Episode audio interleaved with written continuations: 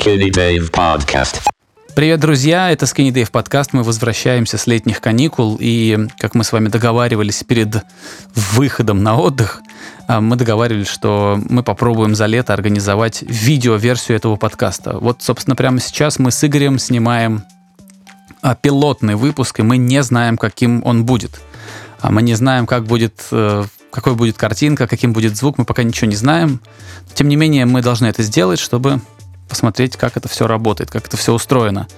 Да, друзья, если вы совсем-совсем нас не знаете и никогда нас не видели, не слышали, то это Skinny Dave подкаст. Здесь мы разговариваем про музыку, про популярную культуру, обсуждаем кино, сериалы, иногда спорт, иногда книги. В общем, все, что происходит в популярной культуре. Вот. И делаем мы это вот с Игорем Шастиным. Игорь Шастин — это музыкальный продюсер, он находится в Подмосковье, я нахожусь в Тбилиси, и до этого мы созванивались с ним один раз в неделю и записывали наш разговор, и затем выкладывали его в сеть в виде подкаста. С сегодняшнего дня, я так подозреваю, мы будем снимать на видео наш разговор. Если производство будет несложным, то мы будем делать это 4 раза в месяц, то есть по, по выходным.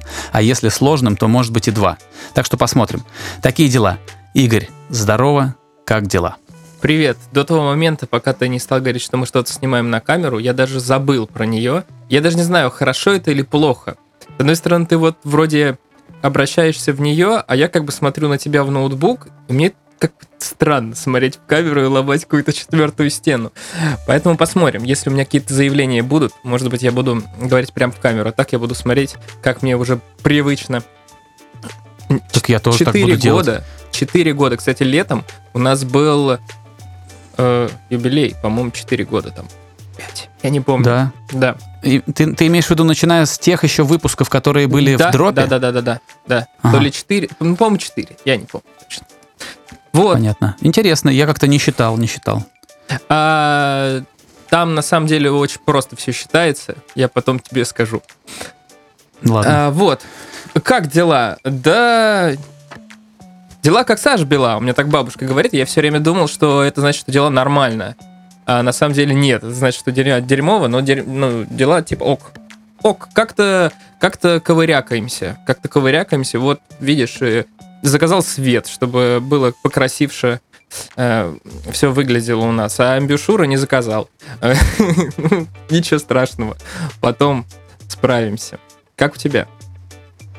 А, Тоже все в порядке, тоже заказал свет, очень долго его ждал. И до сих пор пристреливаюсь, смотрю, как он работает. Все это делалось для того, чтобы немножко как-то реанимировать YouTube и почаще на него выпускать видосы. Это уже чудовищная картинка. У меня старая экшн-камера, которой 100 лет. А, На ней все плохо, она то работает, то нет. Ну, В общем, немножко обновил сетап. И, ну вот, собственно, выхожу с каникул. А, Слушай, ну, давай, давай мы не будем сильно развозить а, и сразу будем рассказывать друг другу о том, что мы слышали, что смотрели, что читали, потому что, ну, а чё, блин, ну, поздоровались, а слушатель уже, наверное, хочет что-то Да, интересного. да, почему бы и нет. На самом деле, знаешь, это частично совпало, так частично не совпало, но если бы мы записывались в привычном режиме, если бы у нас не было никакого перерыва, мы бы сейчас ровно так же обсуждали бы Донду, как мы Абсолютно обсуждаем точно. ее, ну, что в той параллельной реальности, что в этой. И э, мне есть что сказать про Донду, и тебе есть что сказать про Донду. Поэтому давай я, наверное, начну. Я не буду. да, я давай, не- мне интересно, я что не ты хочу скажешь. вдаваться в супер-супер-супер подробности, потому что про Донду написали уже многие. А, что я хочу сказать? Вот главный мой топик, ой, главный мой... Главная моя идея будет, потом буду дальше ее раскрывать. Мне кажется, Донда как э, явление артистическое, когда мы берем все эти презентации, все эти перформансы, это невероятно здоровская штука. Если мы берем Донду как альбом, это альбом очень сильно не без изъянов. А, Какой ты дипломатичный. Ну, давай, давай. Нет, просто я не считаю, что он скучный. Я считаю, что он не без изъяна. Короче, Я не вмешиваюсь, я просто слушаю пока. Блин, вся история с этой презентацией Донды, это на самом деле прям дико все круто. Эти три, э, может даже четыре презентации, которые сначала проходили в Атланте. э, где он ну, сходил как э, с отсылками к Акире. А потом он ходил в каких-то странных черных одеждах, которые делал Дэм на Гавасале. Все это дико красиво. Вот эти потом шипы, а потом плащ в пол, и он такой кроллин back to God. А, это все дико классно. Потом э, то, что было в Чикаго, тоже очень классно. Это невероятная э, по уникальности событий. Никто больше такой дребеденью, в хорошем смысле слова, не занимается. И поэтому за этим классно следить, как за актом. Но это уникальное, уникальное зрелище. И поэтому вот это вот все All Black, и все очень здорово. Я получил нереальное удовольствие с того, как все это выглядит. А, с этой частью все. Очень здорово, mm-hmm. очень все классно, перформанс замечательный. А, что касается альбома, когда ты включаешь Донду первый раз, а, ее интересно слушать, потому что как бы она чуть-чуть она не очень-то мейнстримная. Там, например, первые три трека, по-моему, нет хай-хетов.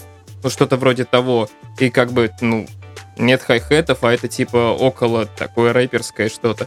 И там Майк Дин, другие ребята и прочие, они в общем-то, в общем-то делают нетрадиционный продакшн. И это здорово.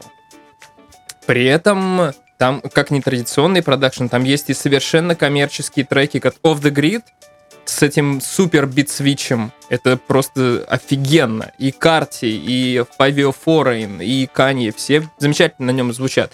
Но э, на примере вот Off the Grid, который очень крутой, но у него есть одна проблема, как мне кажется. Эта вот проблема, она так дальше и дальше и дальше будет выскакивать в всем альбоме. Это потенциально супер бенгер, где вот один разрывает, другой разрывает, бит меняется, все рвется, здорово, но он длится, блин, 5 минут. Come on, banger, который длится 5 минут. Это, конечно, может быть с точки зрения эстетства какого-то и очень здорово, с точки зрения сторителлинга, который Донди занимает огромную роль. Это, это тема, которую э, господин Уэст хотел поднять очень давно. Про его мать, э, его, ну, у него была действительно незакрытая психологическая, психологический гештальт, который вот закрылся. Это Донда как явление э, альбом. Это очень круто.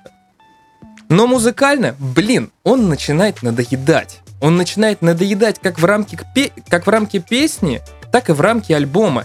Там есть много интересных, э, много интересных треков, как и по разнообразию. То есть там есть песни, которые отсылают куда-то по настроению в сторону альбома Graduation. Этого не было последние 10 лет. Этого не было на И, этого не было на The Life of Pablo, не было на Изосе тем более не было на вот этом странном э, альбоме, который религиозный, который даже не помню, как называется. То есть там есть много вещей, которые вот попадают куда-то очень глубоко, где давно уже не наступал Канье. При этом есть и бенгеры, есть и какие-то странные песни с госпелом, и вот это все. Это неплохо. Но когда в конце тебе включают... А, еще есть прекрасная Джунья Watanabe on My Wrist. Это здорово, это весело, это прям чистый фан. Ты, я... аж, ты, аж, ты аж взвизгнул. А там также есть, там прям... Я думаю, Ватанабе э, улыбается тоже у себя, сидя в Японии, когда слышит эту песню. А, или во Франции, не знаю, где он сидит. А, короче, много фановых моментов, весело, здорово. А, целиком эти два часа прослушать, по-моему, за присест но это надо готовиться, это надо вот сесть как поход в кино, и ты такой сидишь и слушаешь Донду.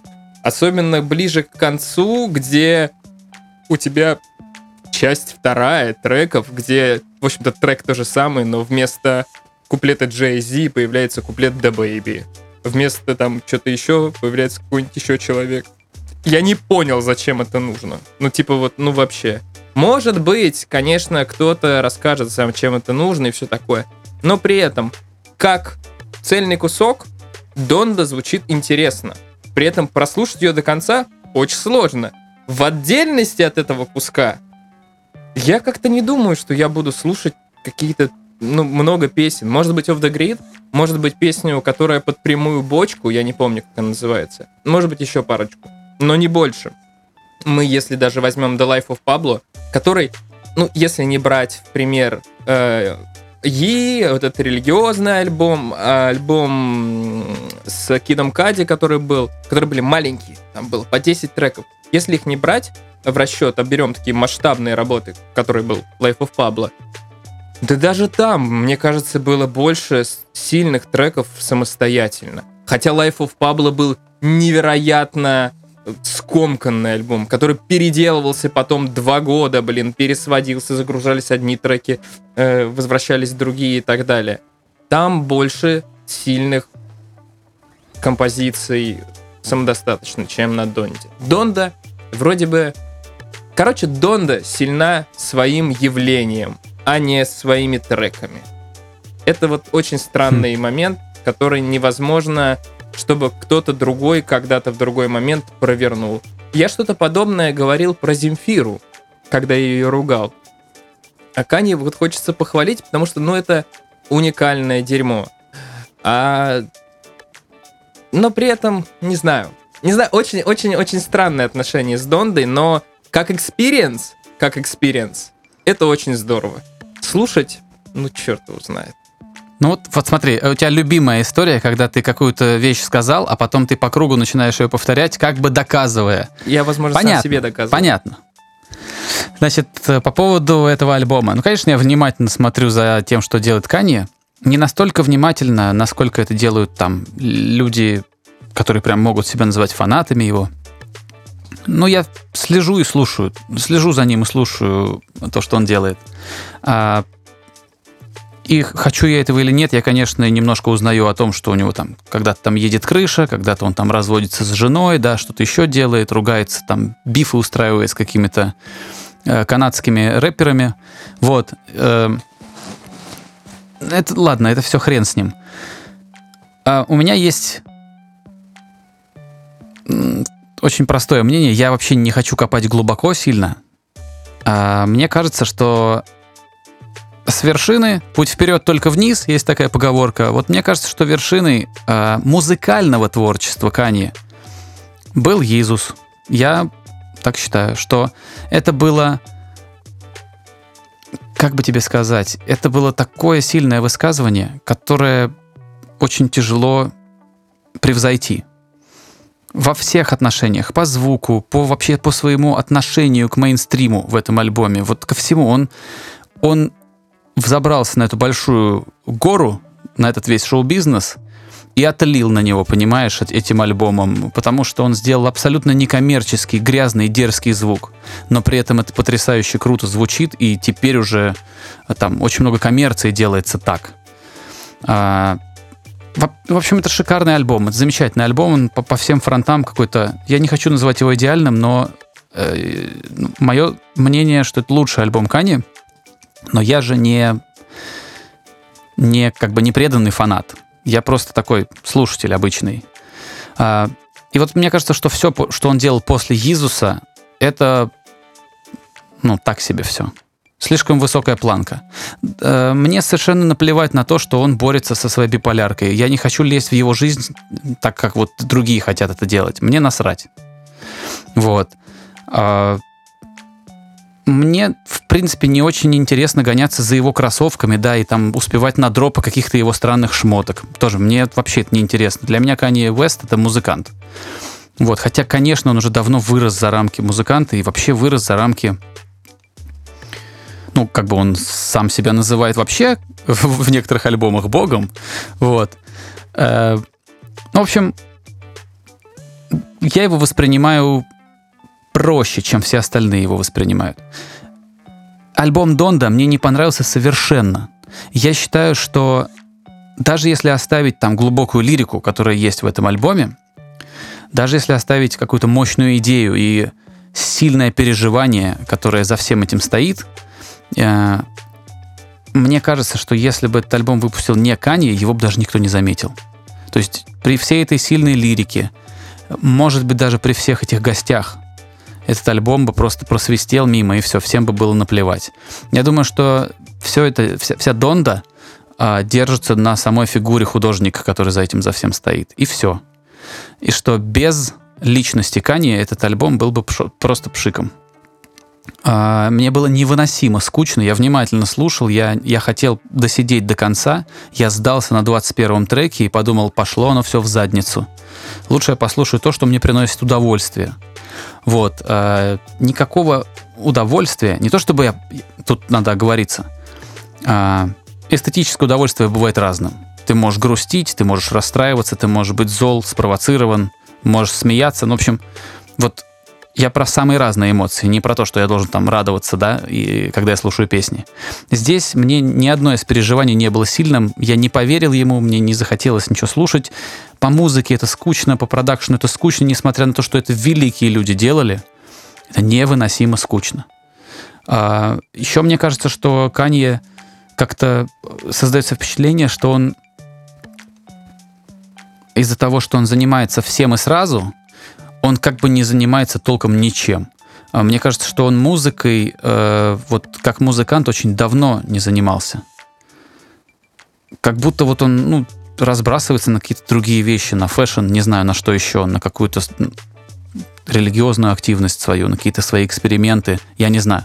Он прекрасный маркетолог, этого не отнять. Но остался ли он шикарным музыкантом? Навык не пропьешь, но мне кажется, что сегодняшняя версия Кани, она не такая интересная, как та, которая была вот тогда. Альбом не понравился. Раскрутка альбома прекрасная, но тут уже тоже чему тут удивляться, он умеет это делать. Он знает, как что-то превратить в явление. Вот, кстати, по поводу стадиона в Атланте, пока мы там жили, он начал строиться. Потом, когда я уезжал, он уже был достроен. А, и, ну, он как, короче, его можно было выйти просто на улицу, пройти 5 минут, и его будет видно. Вот я недалеко от него жил. Пешком до него было... Слушай, ну, минут 30, наверное, от меня. Не знаю. Я, знаешь, э, в чем не согласен принципиально? Мне все-таки кажется, что вот эти перформансы это в, во вторую очередь маркетинг. Мне кажется, изначально все-таки это ну, как самостоятельный акт искусства. Да-да-да, я думаю, что он, понимаешь, оно бы не получилось круто, если бы он не, не вкладывал туда вот все, всю душу свою. То есть ему действительно нравится вот это, то, что Акци... он ну, делал, вот эти презентации. В какой-то ну, да. степени. То есть а, я думаю, что вот там, где он имеет наибольший интерес, вот Кани, когда он когда у него глаза загораются. Вот там у него получается хорошо. Знаешь, говорят, когда, кажется, этот писатель Дмитрий Львович Быков сказал, что э, если писатель что-то пишет с удовольствием, то это потом читаешь с удовольствием. А если он это пишет, пишет без кайфа, то оно и читается скучно. Вот тут, мне кажется, та же история. Если что-то Кани делает э, с каким-то если это что-то личное такое, если ему действительно интересно, если он загорается от этого, то оно у него получается. А если это какая-то рутина а, или что-то, что не приносит ему большого удовольствия, оно как-то и получается так себе. Вот мне кажется, что работа над этим альбомом не была для него ну, она была не в кайф как будто. Мне кажется, что, опять же, это отсутствие какой-то избирательности. Эти все треки, ну, выбери ты из них самые лучшие. Выбери самый жемчуг, самое классное выбери опубликуй это. Пусть у тебя будет не 50 песен в альбоме, а 4. Неважно там. Но не он, 50, а 10. Он, он так делал на предыдущих пластинках. На пос... ну, Я понимаю. То есть не... Канди сложно упрягнуть в том, что он бесконечно сует очень много песен. Нет. Ну, нет, нет. Мы сейчас говорим про последний альбом. Ну да. Я не говорю сейчас про другой. Я говорю про последнюю пластинку.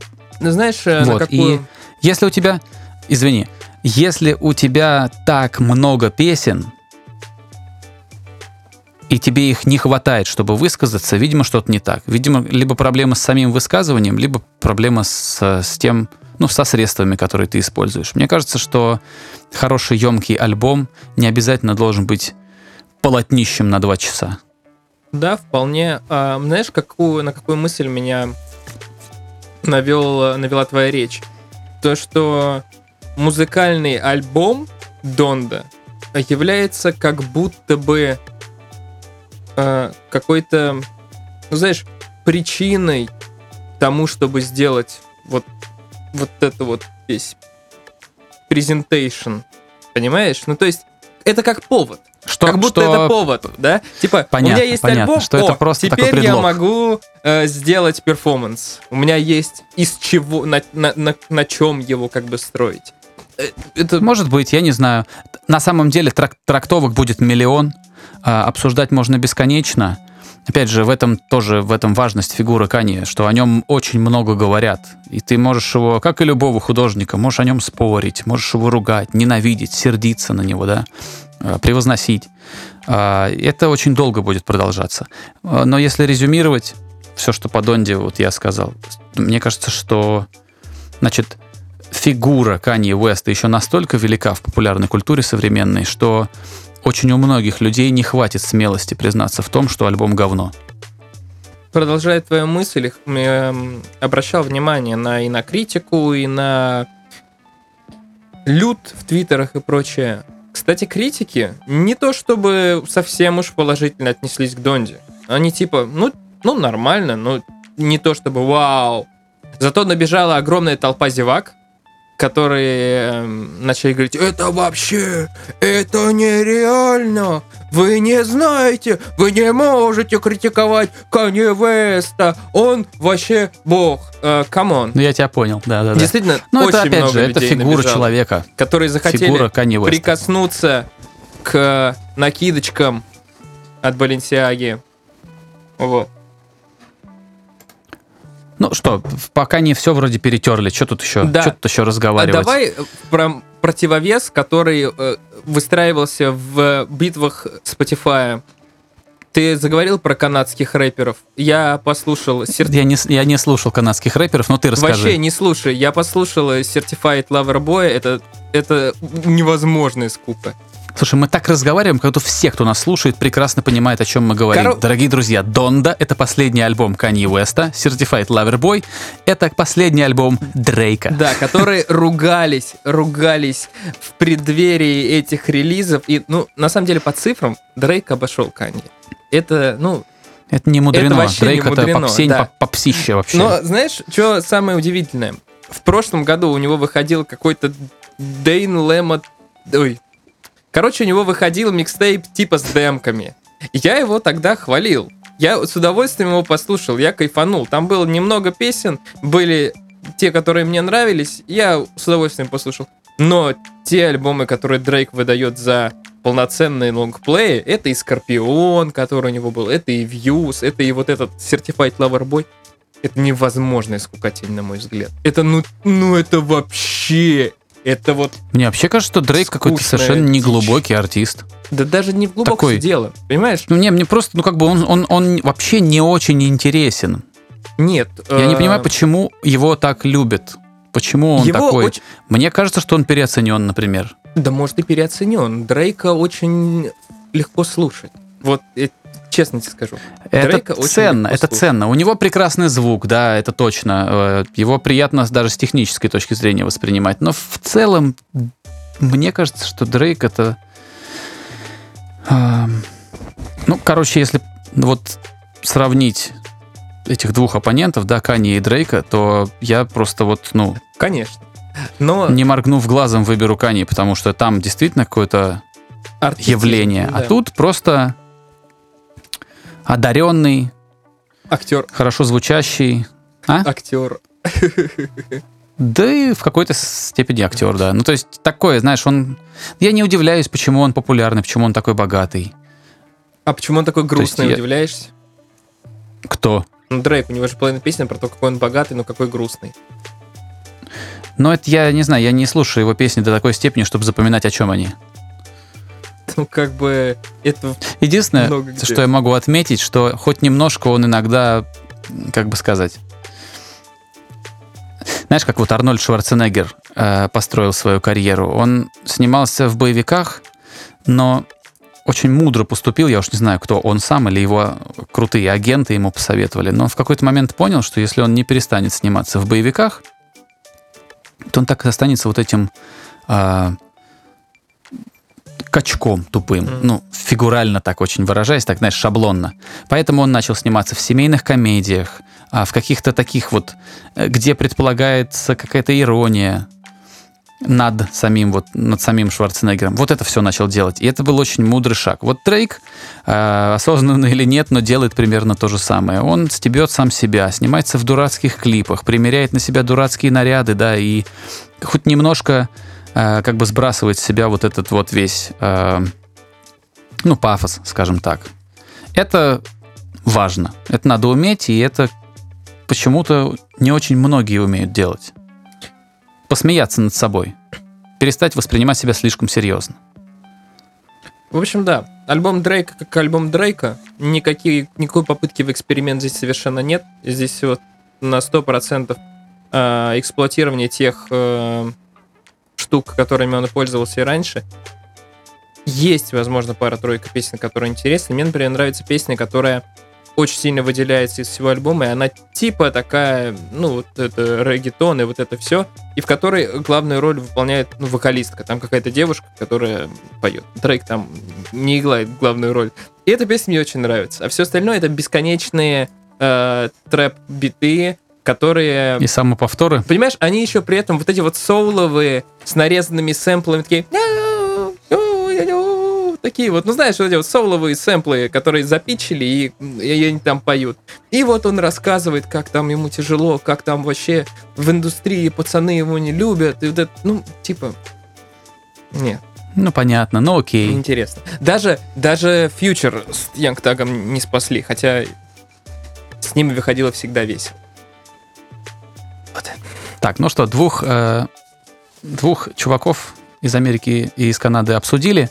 А я могу, знаешь, про что рассказать? Я могу рассказать про одну книжку, которую я совсем недавно читал, она мне понравилась. Давай. А, а ну ладно тогда. Вот тогда про нее и расскажу. За лето я что-то не так много прочел. Ну вот последнее, что прочел и что понравилось, что вот не хотелось бросать. Я читал с удовольствием книгу Сергея Лукьяненко, которая называется... Ой, кажется, «Семь дней до Мегидда» она называется. А, почему я кайфанул? Потому что там все его сильные стороны были очень прикольно представлены. Лукьяненко лично для меня интересен тем, что он вплетает вот эту всю фантастику в абсолютную бытовуху. То есть для персонажей его книг а, то, что для нас кажется фантастикой, для персонажей его книг это какая-то вот такая реальность, знаешь, там, когда, знаешь, когда какой-нибудь там герой встает с похмелья, да, надевает тапочки да, и куда-то там шаркает, куда-то к какому-нибудь порталу в другой мир, ну, грубо говоря. То есть это очень... Он, он очень интересно это все делает, превращая фантастику в э, рутину для персонажей. И, и от того она еще ближе и интереснее кажется. Он это делал в своих... Э, вот в этой серии, где черновик-чистовик про... А, ну, сейчас уже не вспомню, как этого героя зовут. Ну, в общем, про то, что чуваки в этих вот в башнях, которые возле железнодорожных путей стоят, вот там они, короче, тусуются и путешествуют между измерениями. Вот. Тоже было в дозорах, что все в Москве, все вот здесь, под боком, что это обычные люди, как будто бы. И здесь то же самое, он это делает тоже, там все происходит в Москве, все это происходит э, после, скажем так, не случившегося апокалипсиса. Вот, я расскажу завязку, она, в принципе, если перевернуть любую книжку, там будет написано ровно то, что я сейчас расскажу, поэтому никаких спойлеров там не будет. История такая, что э, в недалеком будущем произошел такой момент, э, когда все ядерные сверхдержавы в, один, ну, в одночасье запустили в небо свои ракеты. Потому что кто-то первый это как бы сделал, и начались, началась целая серия ответных действий. Вот. И что это означает? Ну, как бы, чтобы нарушить вообще весь климат на Земле, достаточно, мне кажется, там двух-трех таких ракет. А там взлетели сразу от всех государств. Там и Китай, и США, и Россия. И все это полетело, значит, э, взрываться. Вот, это означало, ну, просто апокалипсис, что все. Вот, но фишка в том, что ни, одна, ни один из этих снарядов не взорвался, что они ну, тупо упали на землю и все. Вот. А потому что все это остановили пришельцы. И заодно до кучи раскололи Луну напополам. И теперь вокруг Земли два осколка Луны, короче, летают, и у нее появился еще пояс, как у, типа как у Сатурна. Вот. А, запретили не, некоторые технологии на Земле, эти пришельцы. То есть нельзя там интернетом пользоваться, еще чем-то, а чем-то можно. Да, собственно, и все. Ну, еще вылечили людей от всех болезней. А... И как бы вот в этой реальности живет главный герой, что он выходит, а, а так как он молодой, типа весь такой из себя интересный, он а, как же их называют, серчер, то есть тот, кто ищет какие-то кристаллы на Земле, а потом обменивает у инопланетян их на какие-то интересные товары. И, значит, на новой Земле, вот на, вот на этой постапокалиптической, нельзя, например, э, купить какой-нибудь качественный рис, там, сигареты, кофе. Они все это покупают в в космических, как бы, вот таких филиалах. Они приходят, там есть торговец, они ему дают кристаллики, он им дает рис, водку, я не знаю, все вот это. И оно откуда-то из других измерений там к ним путешествует. Вот такая вот интересная реальность, и в ней вот это все развивается. Дико кайфанул, читал с удовольствием от корки до корки. А, поразительно то, что а, Лукьяненко такую книжку может написать за один месяц, потому что там в конце книги написано январь-февраль 2021. Представляешь?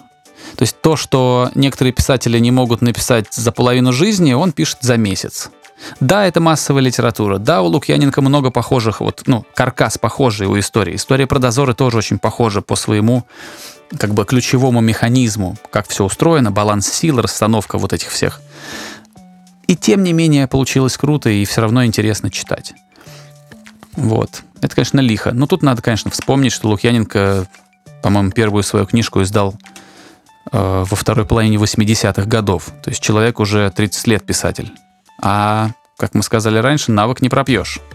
Сколько же ему лет сейчас тогда? Ой, слушай, ну я подозреваю, что за 50, под 60, может быть. Ну, ок. Ну, давай представим, что, давай представим, что в середине 80-х ему было 25 каких-нибудь. Ну вот, так и получается. Ну да. Ну вот. Так что книжка замечательная, развлекательная, никакой там супер глубокой философии нету, и слава богу, потому что иногда хочется читать и развлекаться. То есть я вот люблю читать и развлекаться. Я люблю детективы, люблю погони, люблю фантастику, люблю фэнтези. И мне совершенно насрать, э, сколько там внутри морализаторства и философии. Если она есть и хорошо вплетена, круто. Если нет, ну, ничего страшного. Не, кайф, кайф. Если если тебе нравится, если это интересно э, людям слышать, то вообще супер. Я, знаешь, мне на самом деле вот какие-то такие вещи, не касаемые музыки, мне, честно говоря, особо даже нечего сказать. Потому что э, музыку я anyway заставляю себя, ну, не то чтобы заставляю, но ну, иногда надо. Это у тебя слушать, обязательная потому... программа. Да, Музыку ты да. обязательно слушаешь. Я не могу ничего с этим поделать. Хотя я очень мало слушал этим летом. Ну, то есть, ну, действительно, я отдыхал от нее. А вот что-то такое другое, я даже не знаю, что я делал. Честно, ну, типа, давай считать, давай считать, что я отдыхал. Назовем это так. Хотя... Ну, отдыхал, э, да. Ну, на самом деле, я, конечно, работал. Но давай считать, что я отдыхал э, эмоционально. Я, я стал смотреть за вот, вот чем я занимался, кроме музыки. Вообще я... Аниме смотрел, что ли? Нет, не смотрел аниме. А, аниме хорошо. я... С аниме все очень просто было. Я э, посмотрел месяцок его. Мне было любопытно, я посмотрел то, посмотрел все. Ну, несколько, четыре, четыре коротких аниме я посмотрел. Э, Я понял, как работают какие-то вещи, я получил какое-то удовольствие, и все. У меня больше не было никакого желания Мгм. смотреть дальше. Но когда вы выйдет э, следующий сезон этого, как он называется-то, господи, Demon Slayer, я его посмотрю, с удовольствием потрачу там 10 часов, и все. А так нет, меня как-то, ну, не то чтобы увлекло. Я стал смотреть за этими. Я почему-то так и угорел-то по поводу презентации Веста с Демной Гвасалей. Блин, оказывается, следить за высокой модой охренеть как интересно. Ну, то есть, Так значит, ты должен смотреть шоу Маши Миногаровой, она там выпускает. может быть, может быть, я не Постоянно. знаю. Я смотрю просто западных ребят пока только всяких. Короче, на самом деле я удивился, я, насколько это действительно... Ну, понимаешь, когда мы видим какую-то странную срань, ну, когда мы как неподготовленный зритель, нам, конечно, кажется, что это странная срань. В общем-то, на первый взгляд, это и есть. Знаешь, странная иногда странная срань. срань это просто странная Да, срань. да. Так, так иногда совпадает. Но, знаешь, э, если смотреть на это не как на э, одежду, а как, ну, на, условно говоря, на холст, да, как на то, что- К- Как на явление культуры, Да, да, да, как на историческое явление. Это, это интересно. Это действительно интересно. Конечно, безусловно. И учитывая то, что я как бы эм, только какие-то вот первые вещи по этой теме смотрю, я, у меня очень много информации всякой разной, поэтому мне прям совсем интересно. Но, не знаю, э, в какой-то момент, наверное, мне это надоест, и это нормально, но пока я с таким удовольствием смотрю э, про какие-то скрытые концепции у Демны Гвасали и у какого-нибудь Марджеллы, и вообще там японский anti-fashion. Очень интересно. Ну, типа, серьезно. Я понимаю, это почему тебя это своя увлекает. кон- своя Понимаю. история. Это, ну, типа, этого нет как, ну, в таком формате, этого нет в других э, явлениях. Когда-то я смотрел много фильмов. Я музыки много всегда смотрю. Вот сейчас музыки много всегда смотрю. А как? Это Мгм. вещества. А, вот. А сейчас я вот смотрю на какие-то эти показы. Ну, как я смотрю не показы, я смотрю все-таки аналитику, потому что я ничего не понимаю. И получаю от этого удовольствие, и почему бы и нет? Вот, смотри. а, как вот простой слушатель включает, в машине едет, ему хочется под- ну, башкой покачать. Он включает, ему совершенно наплевать, что там перегруженная 808, которую раньше, например, там не принято было делать, что там какие-то сэмплы из какой-то эпохи, что вот тут используется вот это. Ему наплевать на то, в какую игру играл продюсер и исполнитель, когда они все это делали. Он просто слушает, качает головой, понимаешь, ему здорово. А, вот поэтому, наверное, когда очень-очень прямолинейное и простое отношение к музыке, там у, у тех людей, которые долго ею занимаются, у них немножко, ну, скажем так, подгорает. Чуть-чуть. Ну, и у меня иногда там коптит. Ничего не поделаешь. А, та же самая история, наверное, про fashion-индустрию, про моду, про вот это все. Потому что это же все совершенно непросто, это все не случайно, это все что-то значит. А, Там куча историй про то, какие материалы появлялись, в какое время, да, как развивались технологии. Куча-куча всего. Это, безусловно, интересно. А, И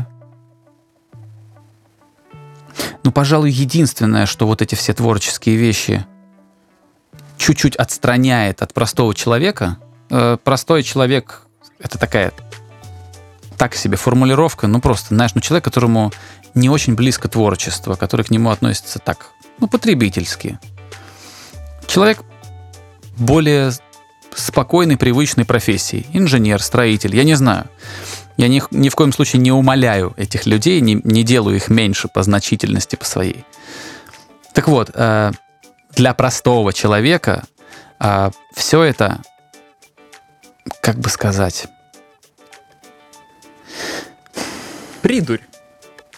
придурь, да, вот что это блажь какая-то. Вот они там что-то кривляются на сцене, да, Они- это что, танцы у вас такие, да? Это что, это у тебя танцы такие? А там, может, человек там всю жизнь этими танцами занимается, да, там, там не знаю, изучал какого-нибудь Марселя Марсо, э, смотрел там, ходил, слушал его лекции, я не знаю. То есть и та же самая вот с музыкой, с, с- с модой, вот это все, это все трудно постижимо для тех людей, которые просто не видят в этом какой-то особенной ценности. Вероятно. Знаешь, я могу тебе сказать, почему я вот последний э, месяц, наверное, активно за всем этим наблюдаю. Потому что это вызывает у меня эмоции. Я в том моменте, когда я мало знаю, и у меня много открытий, И ты удивляешься и каждый я раз каждый чему-то. раз у меня прям эмоциональное наполнение от этого идет. Потому что если мы говорим про музыку, да, меня что-то может удивить, меня может что-то обрадовать туда-сюда.